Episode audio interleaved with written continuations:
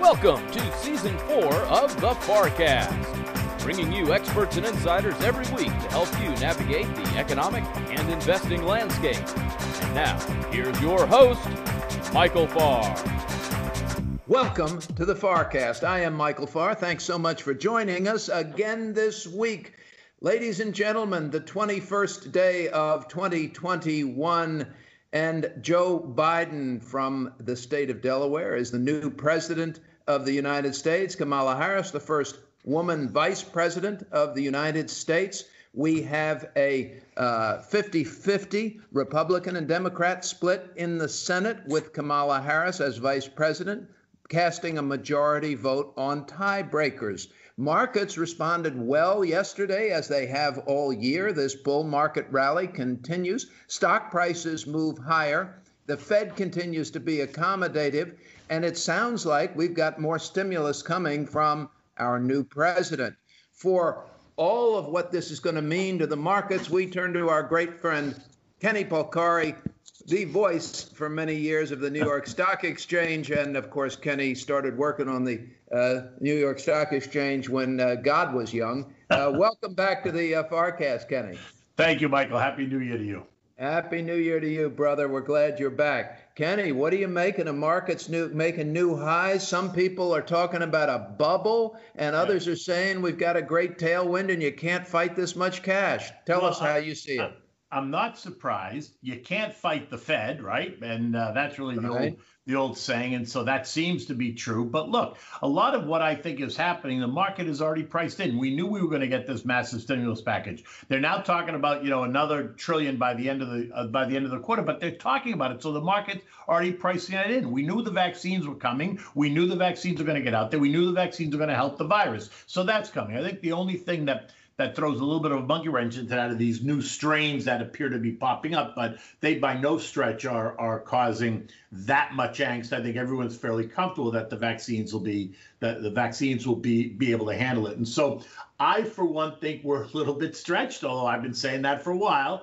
Uh, but the market can remain irrational longer than uh, you know maybe I'd like. But I'm not suggesting that you know it's gonna it's gonna crash. But I am suggesting that um, that it should pull back. Actually, it would be healthy for it to pull back. So the longer it continues to get stretched, I think then the more of a the more of a kind of swift, painful pullback it'll feel like but it'll be enough you're, to shake stretching. You're stretching the rubber band a little bit far here, I think, is what I'm hearing you say. Yeah. Yeah, that's what I and, think. And, and, when it when it gets stretched this hard, it tends to pull back a little more. Art Cashin points out that you know, kind of February is when we've been getting pullbacks for the recent years.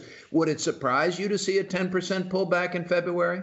No, it wouldn't surprise me to see a 10% pullback anytime between now and the end of the quarter, quite honestly, right? Right. Um, listen, the last couple of years, it was January. Towards the end of January, we kind of started running into uh, difficulty. And next week is the last week of January. It's going to be interesting to see how the markets react. But I would not be surprised to see the markets pull back 7 to 10%, whether it starts next week, whether it starts in February, whatever. I actually am looking for that to happen because, you know, as a long-term investor, and you'll and you'll appreciate this, I love buying stocks that are on sale, right? Stocks that have come in 10 or 15% that are good, solid names that have gotten stretched because of, you know, automated trading, algorithms, ETFs that just, but once those stocks come in a little bit, they actually provide some opportunities. So I'd love to see the market back off.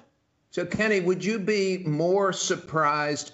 Uh, to see a pullback over the next uh, sometime this quarter, or would you be more surprised not to see a pullback during this quarter. I'd be more surprised not to see it because I because you, it feels, more surprised not to see it. Not to see it. I mean, listen, if we just keep marching higher and there's no pullback at all, look what's happened. I mean, you can't just look at the first 21 days of the month. You have to kind of look at the action since like October. It's almost parabolic that the market has gone straight up. Nasdaq ended up 44% on the year. It's up another almost 5% in the first three weeks of this year. So it feels um, it, it, just feels stretched to me right now. Jeremy Jeremy Grantham is out this morning talking about a bubble and stocks are hugely bubbly. We've heard Jeff Gundlach talk about that. We've heard my friend Doug Kass talk about this huge bubble in stocks. So Ken, do you think there is one a huge bubble because if we keep hearing those strains of a huge bubble and right. you get that 7 to 10% pullback you get that you know huge mass of, of, of, of investors of short-term investors who haven't been through this before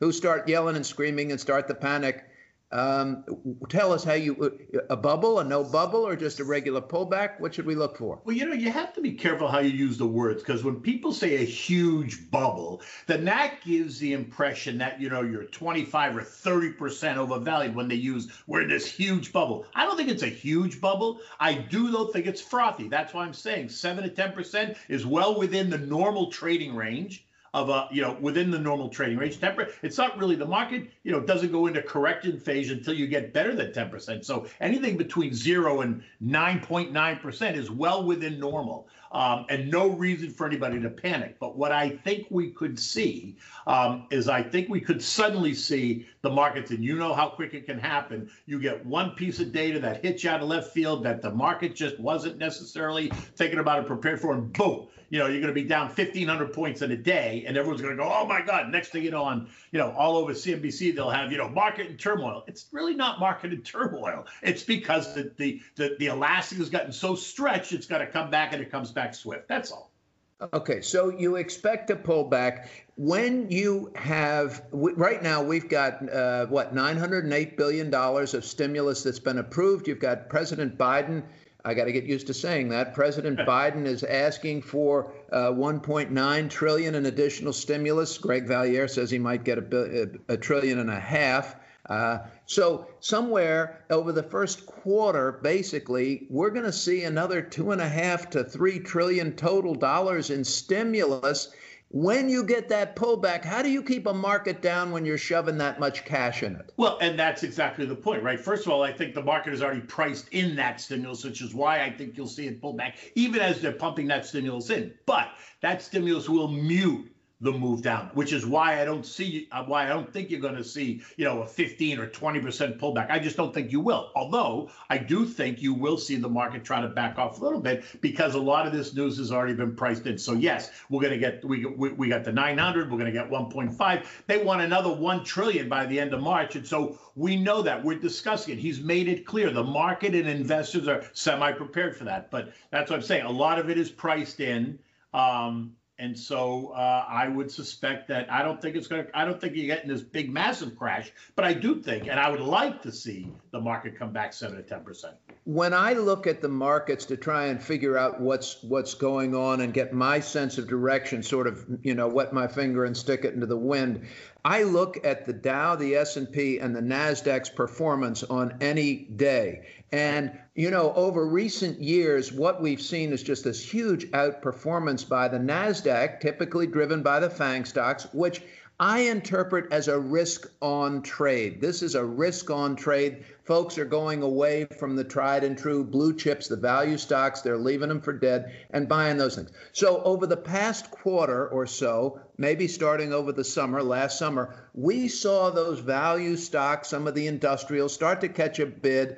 And there was a little bit of a rotation out of uh, out of some of the fangs and some out of the text. Yesterday, Kenny, yesterday was you know what I was t- kind of looking at in terms of animal spirits.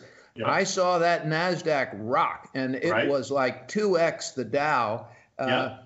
Do you watch that, and do you think that we're going to have the same tech-driven leadership, or do you expect a rotation? No, I still think there's going to be a rotation. Doesn't mean that tech shouldn't have a place in your portfolio, but I would not be surprised to see a rotation out of some of the FANG names because tech is a big space. There's so many other places in tech that you could be invested. But I actually, I am of this belief that I think you're going to see more of the value play as we move in. And look, value has so far outperformed growth this year. Uh, it seemed to it seemed to get ahead of growth uh, towards the last quarter of last year, and so I think that conversation about uh, where the economy ends up, all this stimulus, what's that really mean? I think you got that shift to, to value is alive and well. And I think days like yesterday, you know, those moves into the Nasdaq, I think a lot of it's created uh, uh, algorithmically. Um, and as fast as it can go up, we've seen, you know, they can take it right out the next day if they if there's a change in mindset.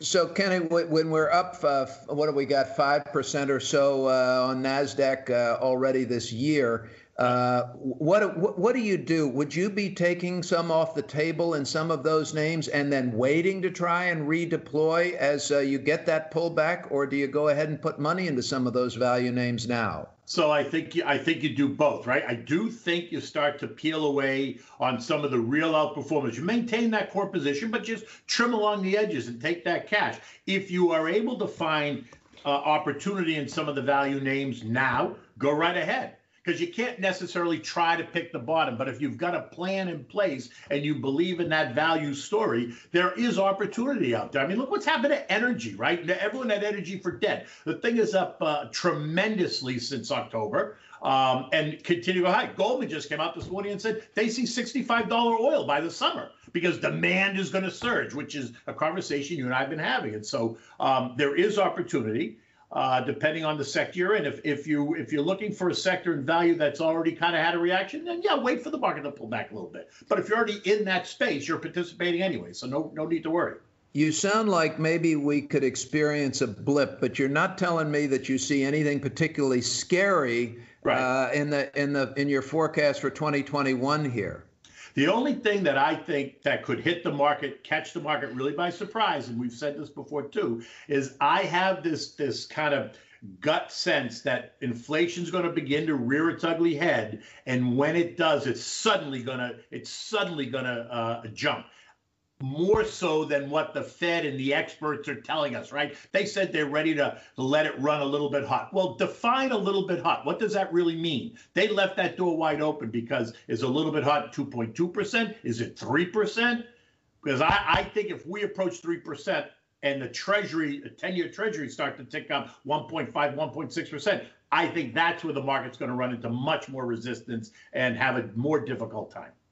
Okay, so are you uh, are you thinking that uh, we're good through 2022 now? I mean, we've got stimulus, we've got an accommodative Fed, you got a nice Janet Yellen who wants to make sure the economy gets better. I mean, uh, is well, how long's this runway? When uh, when do you start looking down? Uh, well, I think you have to pay attention to what's happening on the inflation side because I think for somebody to say in January, although they've said it for a while, but for somebody to say in January of 2021 that rates are going to stay zero for another 24 months, Goldman said it's going to stay to zero through 2025. I think it's a very long bet to make, and I think so much can happen on the inflationary side. If inflation really starts to tick its ugly head, and Michael, you and I both lived in 1979, 1980 oh, yeah. when inflation ran to 13% and interest rates were 21%, and the money came pouring out of the market into CDs. Because why wouldn't you earn 21% guaranteed sleep at night, day over day, day after day after day? Come on. And so I think that's that's going to be the problem: is how fast inflation rears its ugly head, and how long the Fed is allowing it to run hot. You probably remember those 70s better than I do because you're older uh, oh, you. Than, than, than, than I am. they were they were an important three weeks in the seventies. Kenny, uh, Kenny Polcari uh, from Kace Capital Advisors, the voice of the New York Stock Exchange. This is great stuff. Will you please come back a lot this year with us on the FarrCast? I'll come back whenever you want. You are the best. We always learn so much. Ladies and gentlemen, we're going to be back looking at Washington, what it means to have a new president. We've got Les Munson, we've got Dan Mahaffee. We're going to break it down for you. Please stay with us. We have an upcoming special opportunity for our FarrCast listeners. The Farr Miller in Washington client lunch will be taking place virtually on Monday, January 25th at 12:15 Eastern Time. Every year, Michael Farr hosts a breakfast in Washington, D.C., and a lunch in Naples, Florida for our clients, where Michael delivers a presentation on the economic and investing outlook. This year, the presentation will be offered over the web via Zoom, and we have a limited number of spaces available for our FarrCast listeners. Past presentations have included in 2007 the rising risk of recession due to stress in the financial system, and last year the possibility of a worldwide shock to the economy due to the pandemic. If you would like to attend the webinar, please email me at hjennings at farrmiller.com. We expect to only have a few dozen spaces available for our listeners, so please reach out soon if you are interested, and I will reserve your place. Thanks for joining us on the FarrCast. And now, back to the show and your host, Michael Farr. Welcome back to the FarrCast, and now here's your host, Michael Farr. Welcome back.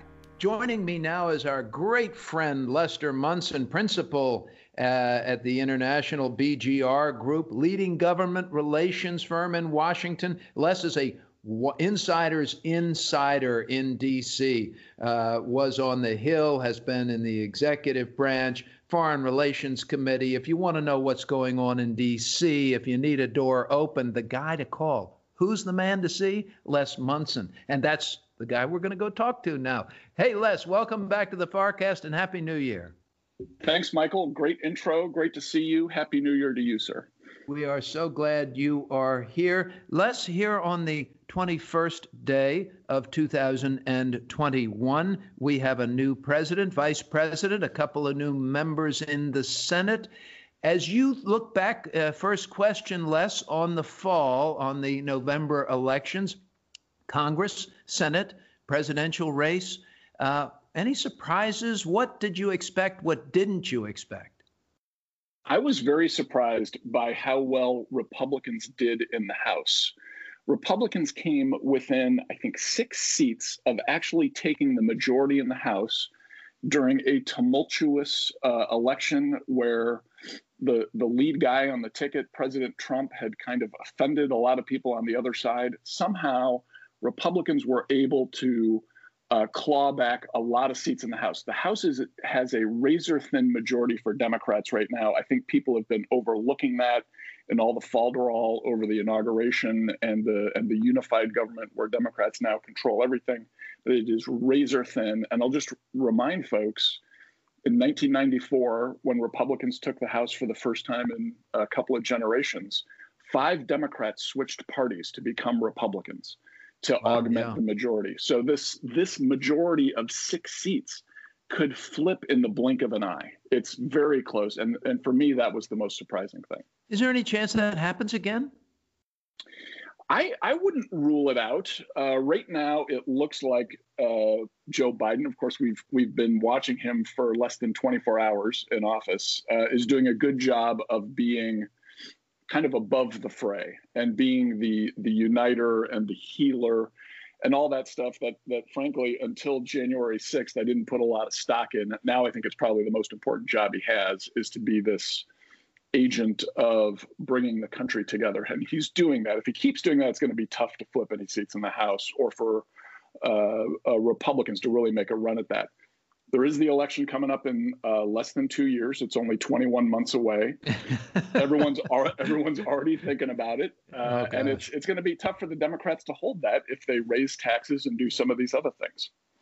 Um, what does it mean in terms of policy getting passed of uh, President Biden's initiatives now that that margin is so thin? Well, he's still going to have a pretty good opportunity to achieve a lot of his policy goals.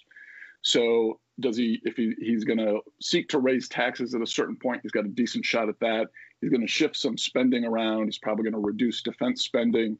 He's going to increase programs that are related to climate change. I think he's going to have some success there. Where he's going to really struggle is on procedural changes. So it's going to be tough for the Biden administration to, if they if they even try to expand the Supreme Court, it's going to be tough for them to do filibuster reform in the Senate. It's going to be tough to give statehood to D.C. and Puerto Rico. Some of these larger structural changes that might cement advantages to the Democrats, I think, are unlikely to happen.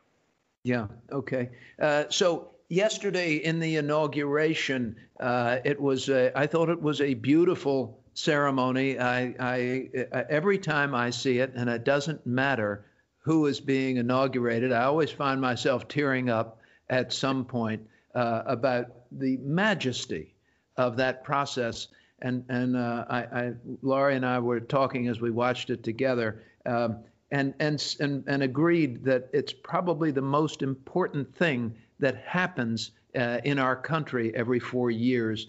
Uh, what difference did that did it make a difference yesterday the inauguration did it mean something that president trump wasn't there or that vice president pence was there I was a little worried that President Trump being absent uh, was going to somehow subtract from the importance of the event. I don't think it did. I think it might have may have been a good thing that he wasn't there.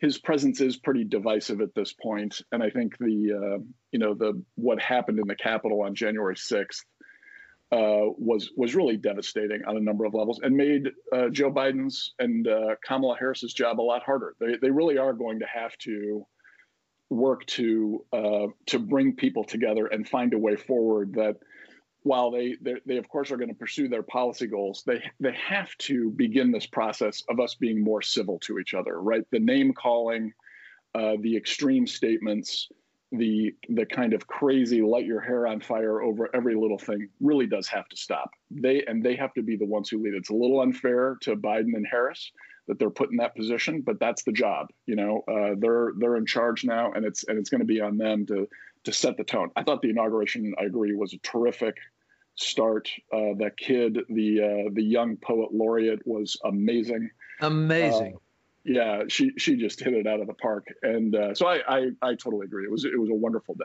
Uh, and you know something else? Uh, when they said that Lady Gaga was going to sing the national anthem and she walked down in that dress, I thought, oh gosh, here we go. She knocked it out of the park. That's one of my favorite versions of the national anthem yeah. I've ever heard. I, it was it was awesome. So uh, she's a pretty just, good performer, it turns out. just just you know, she might she might hang on to that gig. Uh, Okay, uh, Les, as we look ahead to a Biden agenda, we have a lot of investors who are very nervous about that tax thing you just mentioned. Uh, tell, tell what do you think about the which taxes will get raised? Uh, there were some very broad, severe sort of tax proposals uh, in the on the campaign trail. Now we've got a Janet Yellen who was always dovish as Fed chairman, is interested certainly supportive of economic growth, is worried about the fragility of the economic recovery. We've got Jay Powell, who's still calling on more stimulus. Will a, a Treasury Secretary and Fed Chairman who are looking for more stimulus simultaneously tap the brakes via a tax increase? It, it's a great question. They've already signaled that the tax increase proposal is going to wait for some of these other things. They've got the coronavirus pandemic to deal with first, uh, and their first hundred days are clearly going to be focused on um, on tackling that and looking like they're tackling that in a way that uh, the Trump administration kind of took a pass on certain things. So I think that they are going to focus on the immediate. That means not tax increase proposals. They will get to it eventually, and I don't think we should kid ourselves. The Democrats, uh, you know, when they're in charge, they they feel a knee jerk reaction to raise taxes. It's part of who they are. Uh, yeah. we do have a massive federal budget deficit and a and a terrific uh, debt issue. So there's there's a plausible rationale for good government types to think a tax increase is is an appropriate thing. What will actually be legislated will likely be very different from what was proposed in the campaign. You know, this has got to go through a screen of the House Ways and Means Committee, the Senate right. Finance Committee. There will be parochial concerns. There will be a lot of lobbying. Uh, Gucci Gulch uh, will suddenly spring up, and we'll see a lot of uh, a lot of advocacy for certain things. I suspect, at the end of the day, you're looking at higher marginal rates for wealthy individuals and probably a higher corporate tax rate higher tax rates for wealthy individuals and a higher corporate tax rate. For the wealthy individuals, does that mean we go back to the 39.5% or higher? I think that's I, I think it could be there. It could be a little bit higher. Uh, it's it's it's hard to speculate so far away uh, when when we've got to go through all of this uh, maneuvering. You know, if I were if I were if I were a Democrat, I'd be thinking about a carbon tax uh, right? They're they're doing all of these things to look like they're green to address climate change issues. The most sensible way to do that is is a carbon tax. Uh, it's been discussed, it's been vetted. Uh, it's the one that's most likely to uh, not unnecessarily warp our economy. And if you did a trade off of other tax reductions to achieve a, a carbon tax proposal, I think it's something that that a lot of folks might take a hard look at and consider supporting from from the conservative side. I don't think they're going to go that way. I think they're going to be a little more superficial. They're going to go for the things that appeal to their base, and that's going to be those those higher rates on wealthy individuals and corporate taxes. You know, I, I, I hate the carbon tax idea, at least in the iterations that I've read before, because it takes the U.S. as a manufacturer off of a level playing field versus competition around the world that don't give a damn about carbon. And so it increases our costs of manufacturing and production that at some point have to be passed along, but it makes us less competitive in that global market. So I'm, i have always kind of, you know, uh, not not like the idea. Am I missing something there? Well, I think if you paired it with tax reductions in other areas and made it almost revenue neutral, and and you shifted uh, the decision making for our private sector a little bit, it would it would mitigate against exactly what you're talking about. I'm not presuming this is this is going to. So it's an account. So so so as long as we have an offset on the accounting balance sheet, it won't affect the bottom line, and it'll look good politically, is what you're telling me. That is what I'm telling you. That's what you're telling me. That's what I thought you were telling me. Okay. Now, okay. So let me go right to my next question. James Carville famously said during the Bill Clinton, uh, you know, administration, it's the economy, stupid. Right. It's the, and he actually said it in a way you can barely understand. It's the economy, stupid. Um, stupid becomes a two or three syllable wor- word the further south you go in this country. Um, sorry, Harry Jennings from Georgia, our producer. All right. So, uh, Les, is it still the economy, stupid? Because President Trump had a fabulous damned economy, and we see the Democrats, of course, looking to that midterm election. They want to be very careful when it comes to the economy. They want to have a positive economy. Most seasoned politicians say, I need an economic tailwind if I'm going to get my ass reelected. President Trump had one, didn't work. Does the economy still matter in these elections? The economy matters, of course. Uh, I think the Democrats have a plausible argument that there was better growth under Obama than there was under Trump, despite all of the falderall. The the the stock market in the in the first term of President Obama grew more than it grew under Trump's one term. Uh, they, have, they have a plausible case at decent economic management.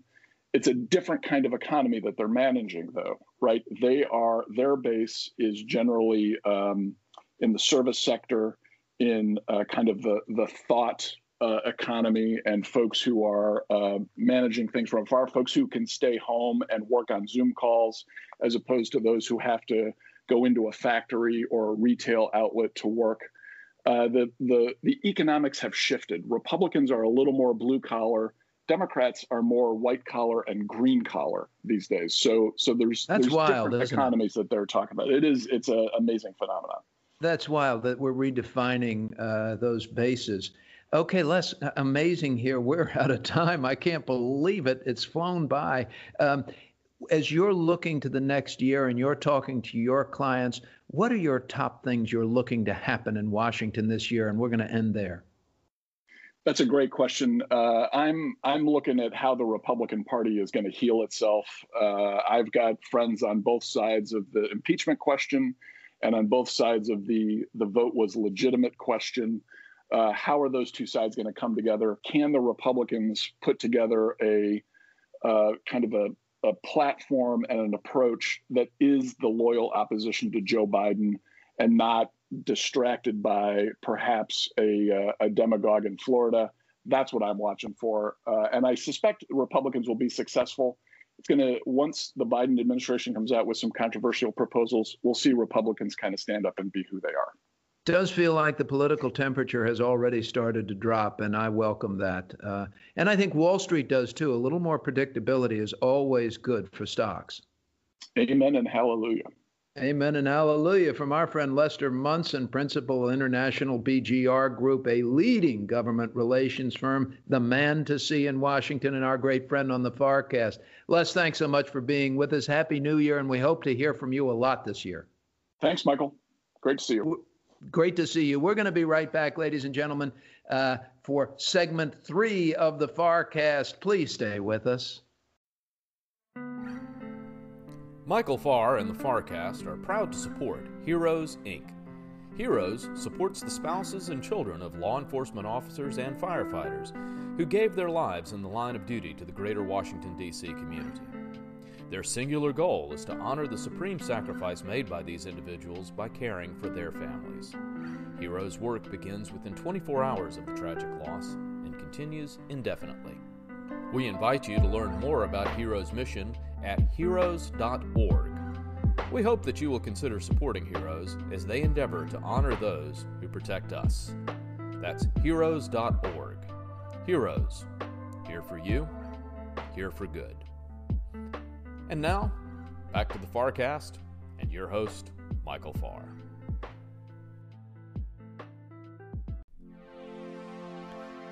Thank you for joining us on the FarrCast. And now, back to your host, Michael Farr. We're back. Thanks so much for being with us. The 21st day of 2021, the first day that uh, President Biden is in office, Vice President Harris, a couple of new Congress, uh, another, a couple of new senators who were uh, uh sworn in yesterday. The math is changing in Washington, and when we try to figure out what's going on in Washington, of course, we turn to the FarrCast senior political analyst uh, from the Center for the Study of the Presidency and Congress. They study the presidency and Congress, so you don't have to. And we get to hear about all of their studies and interpretations from our great Dan Mahaffee. Dan, uh, nice to see you again this week. Good to see you, Michael, and uh, good as always to be talking to you. And thanks for having me. We're, we're very we're very glad you're here. I was I've told uh, Munson that I actually teared up during the inauguration yesterday. I, I do every time I watch it. I mean, I'm such a sap when it when it comes to real majesty and patriotism and the flag and Lady Gaga's singing and it was just awesome. Yeah. Uh, and, and and Amanda Gorman knocked it out of the park with that with that poem. You know, and she said that uh, the girl who wanted, uh, had dreams of being president of the United States was going to read her poem for the president of the United States. Let, uh, let me tell you, after she read that poem yesterday, I'll vote for her. I mean, yeah. do we have to wait till she's 35? Can we can we waive? I mean, uh, yeah, Buttigieg, I don't care about, but I mean, let's go ahead and vote for her. This is that was an amazing kid. That was that was truly, you know, and I think the kind of ceremony, the pomp and pageantry you need after the uh, the events of the past two weeks to be reminded of how democracy works, what that uh, transfer of power looks like. I mean, even if it wasn't the one we're necessarily used to, uh, to to see how a mature democracy, uh, imperfect as it may be, handles those things is is a good reminder to, I think, citizens and the world. I, I, Dan, I'm very fortunate in that I have a lot of media outlets, newspapers, and folks who will call me for quotations and comments nationally and internationally. One that calls me regularly is the largest newspaper in Japan. Um, uh, millions and millions of, of, readers. And they called me last night and said, uh, Is this uh, new message good for the stock markets? And I said, uh, I said, uh, yes, I think so, because it's a message of coming together. It's also a message that turns down the political temperature, the rhetoric, and anything that bodes of greater stability, uh, greater calm. Stocks like stocks like uh, predictability, and they they ask me questions that I'm not at all sort of qualified to answer to uh, which doesn't mean I don't answer them. That just means I'm not qualified to answer them. You know, they say, well, will you please speak for the United States? In the United States, tell us. I mean, if you can imagine getting a question asking you to speak for the United States, but uh, in the United States, uh, will this message be received, this message of unity and calm from new President Biden? And my answer was uh, sooner or later, I think uh, we will begin to hear it. I'm not sure that we have the ears to hear it yet. Uh, blood is still boiling in many American ears that might make this message hard to hear. But over time, it's certainly the right message for America, in Farr's humble opinion, and we will hear it sooner or later. Won't we, Dan? Or am I just being pie in the sky again?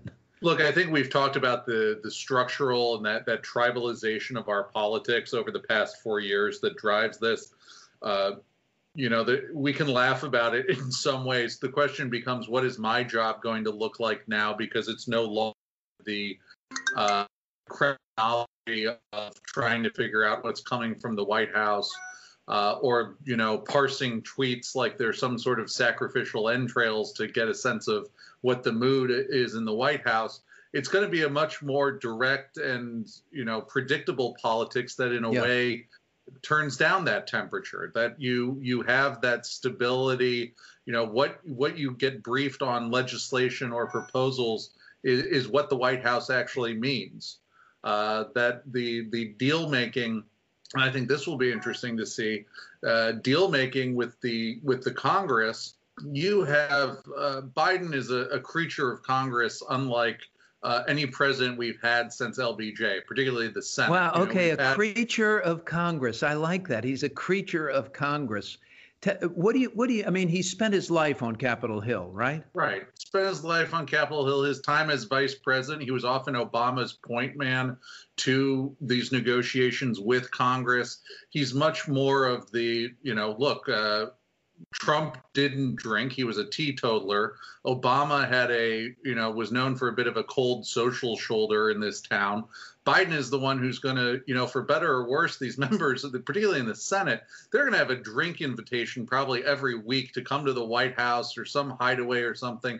He's going to want to make those kinds of deals and negotiations. You know, they want to move fast on the COVID relief. They're talking big on immigration now too. He wants to get those deals done, and and I think too they think they have a a bit of, if not a honeymoon, at least in the Senate a window to get things done following the events of January 6th. That hopefully that was a uh, a wake up call to some of the more moderate members uh, of Congress to to at least come together on some of these things to try and make a deal. As we look at the last four years where the President Trump went straight to the people on Twitter, and we didn't have press conferences, we didn't have anything, but we had, you know, hundreds of tweets every day going straight to the American people. Do you think that the Biden presidency is going to be one where the where the President Biden goes straight to Capitol Hill, goes straight to Congress, goes straight to the senators to advance his agenda? Will that be a difference? And and and, and are we going to see him on TV as much or, or hear from him as often as we saw from President Trump?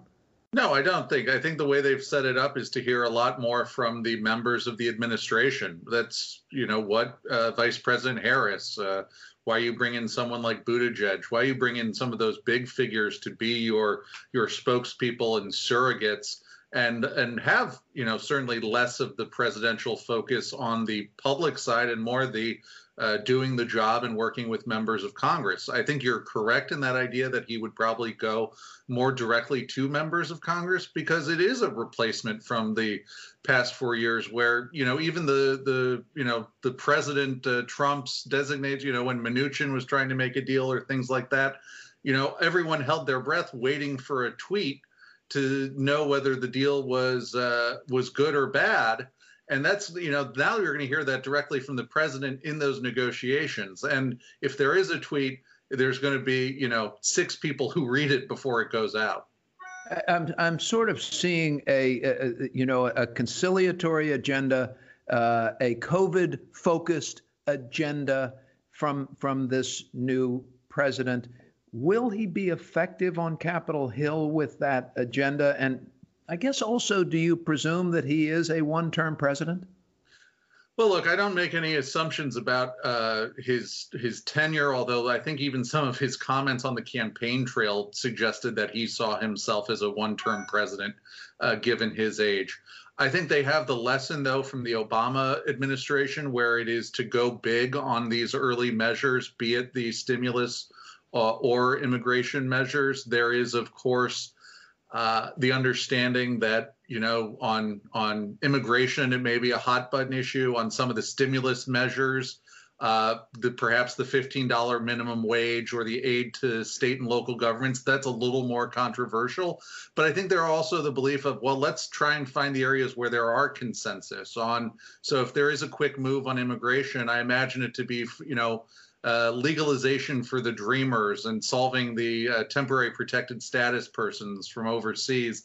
Those are ways to, you know, where look, even John Cornyn and Thune and Roy Blunt are conservatives who've talked about fixing that part of the immigration system for the dreamers. So, you know, let's stop making everything a, a uh, you know, an Armageddon political issue and actually try and find areas where you know there is agreement and to get some relief in the economic sense and to provide some certainty for these uh, these immigrant families. I think it'll be very welcome on Wall Street. Uh, Dan, as you look out over the next year and you're talking to all of the folks who who uh, are involved and, and subscribe, are members of your think tank in Washington, and they say, All right, Dan, tell us uh, policy for this administration and policy achievements. What will they have achieved in this first year?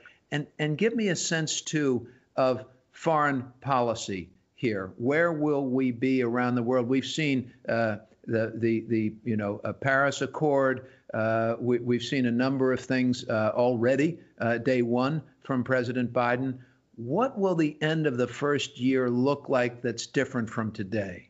Well, I think what the administration will want to, in a way, is point back and look at some level of a of a restoration of competence and capacity in government. That the the main priorities are going to be COVID and the vaccine rollout.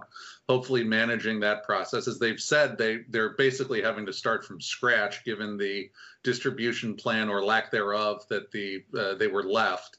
Um, so the, my, that, I mean, my dad's 95 in Florida. We have been on every website trying to sign him up. Uh, my sisters, all of me. We can't get my 95 year old dad the vaccine here. Yeah, and people come in from out of state and they can get it. Uh, and and uh, it, all you have to do is be able to get in the line. It's just it's just weird.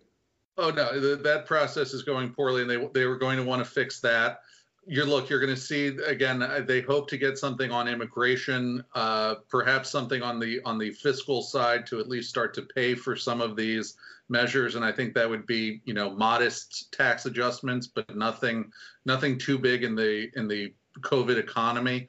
Uh, then beyond that, uh, look on the foreign policy side. They are inheriting much of the calls, and, and there's the consensus on China on Russia. That's a congressional bipartisan consensus, too. I don't think you see policies changing greatly, but what you see is a, a, better willingness to work with our friends and partners to tackle some of these issues, and then a return to areas like climate, uh, arms control, where there's a, a multilateral movement that the Trump administration was just not not fans of.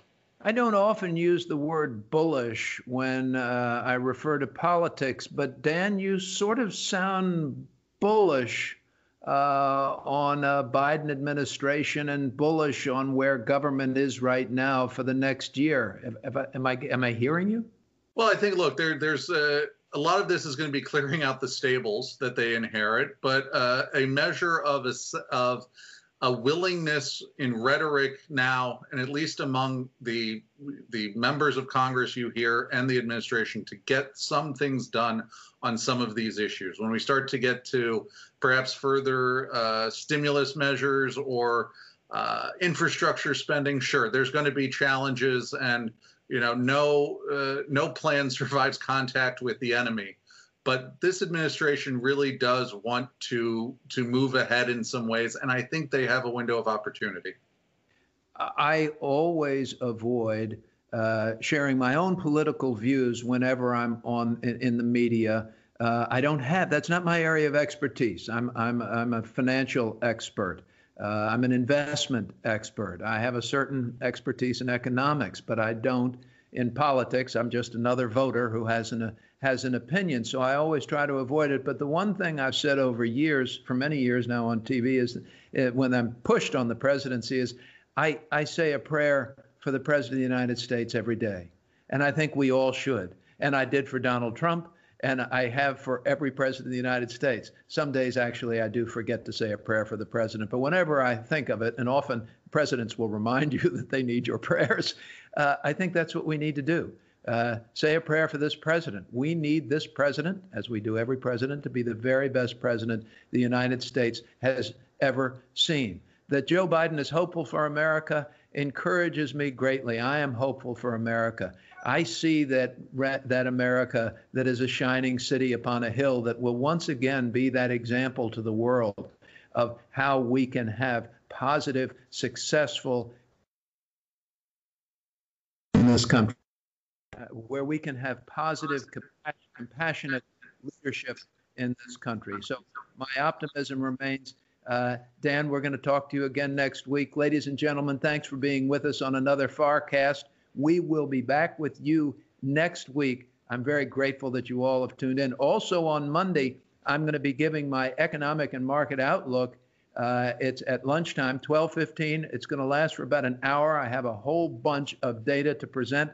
Uh, we have some spaces open for non-clients, and you just uh, email H Jennings at farrmiller.com. He'll find you a spot if there's one open uh, to tune into that. Please share us on social media. I'll be back. Thanks so much. I'm Michael Farr.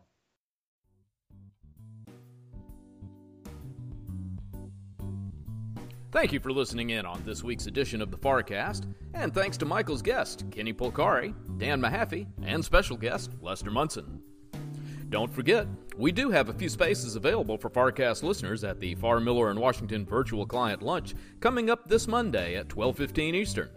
Email me, hjennings at farrmiller.com, and I'll be happy to send you an invitation so you can reserve your space. We do love hearing from you every week, and we do try to respond to all of your notes and suggestions. Let us know any questions that you have and topics you'd like to hear us cover.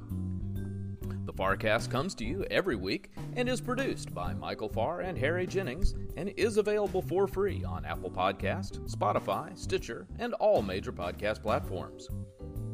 We would like to remind you that the FarrCast podcast is for informational purposes only and should not be considered legal or financial advice. The information statements, comments, views, and opinions expressed or provided in this podcast, including by speakers who are not officers or employees of Farr Miller Washington, are not necessarily those of Farr Miller and Washington or any firm any of our guests may represent, and may not be current. Any mention of a specific security should not be construed as a recommendation to buy or sell, and please be aware that the past performance is not a guide to the future performance of any security, index, fund, manager, or strategy. We strongly recommend that you review with a financial professional before you make any investment decision. And of course, if we can be of assistance at Farr Miller in Washington, please reach out to me at hjennings at farrmiller.com. We are here to help I'll be happy to put any of our listeners in touch with one of our investment professionals for a complimentary review of your portfolio and your investment goals. Take care, stay safe, and stay healthy. We will be back with you next week with scheduled guests Jim Lebenthal, Dan Mahaffee, and Tiffany McGee as we continue our fourth season. Go beyond the headlines each week with the FarrCast. Wall Street, Washington, and the world.